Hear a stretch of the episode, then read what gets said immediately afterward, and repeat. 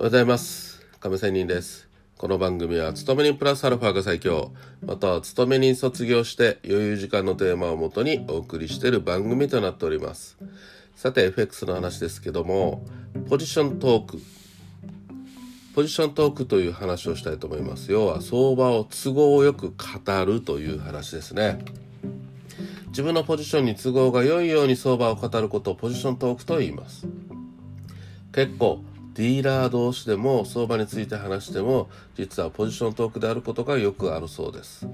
お互いに同意見だったりすると100万の見方を得たように話は盛り上がって自らのポジションがいかに正当か確認することになります。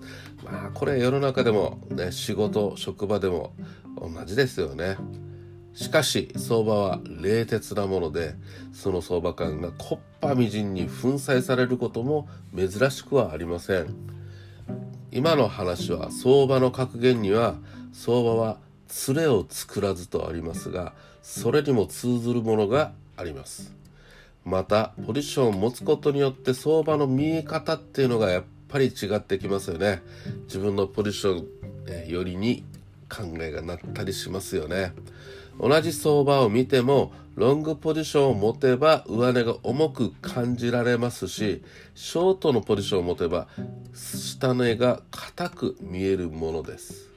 またポジションを持っていない時には相場が素直に見えるという感想もよく聞きます。まあこのようにねポジションを持つということがいかにメンタルな部分に影響を与えるかが分かります。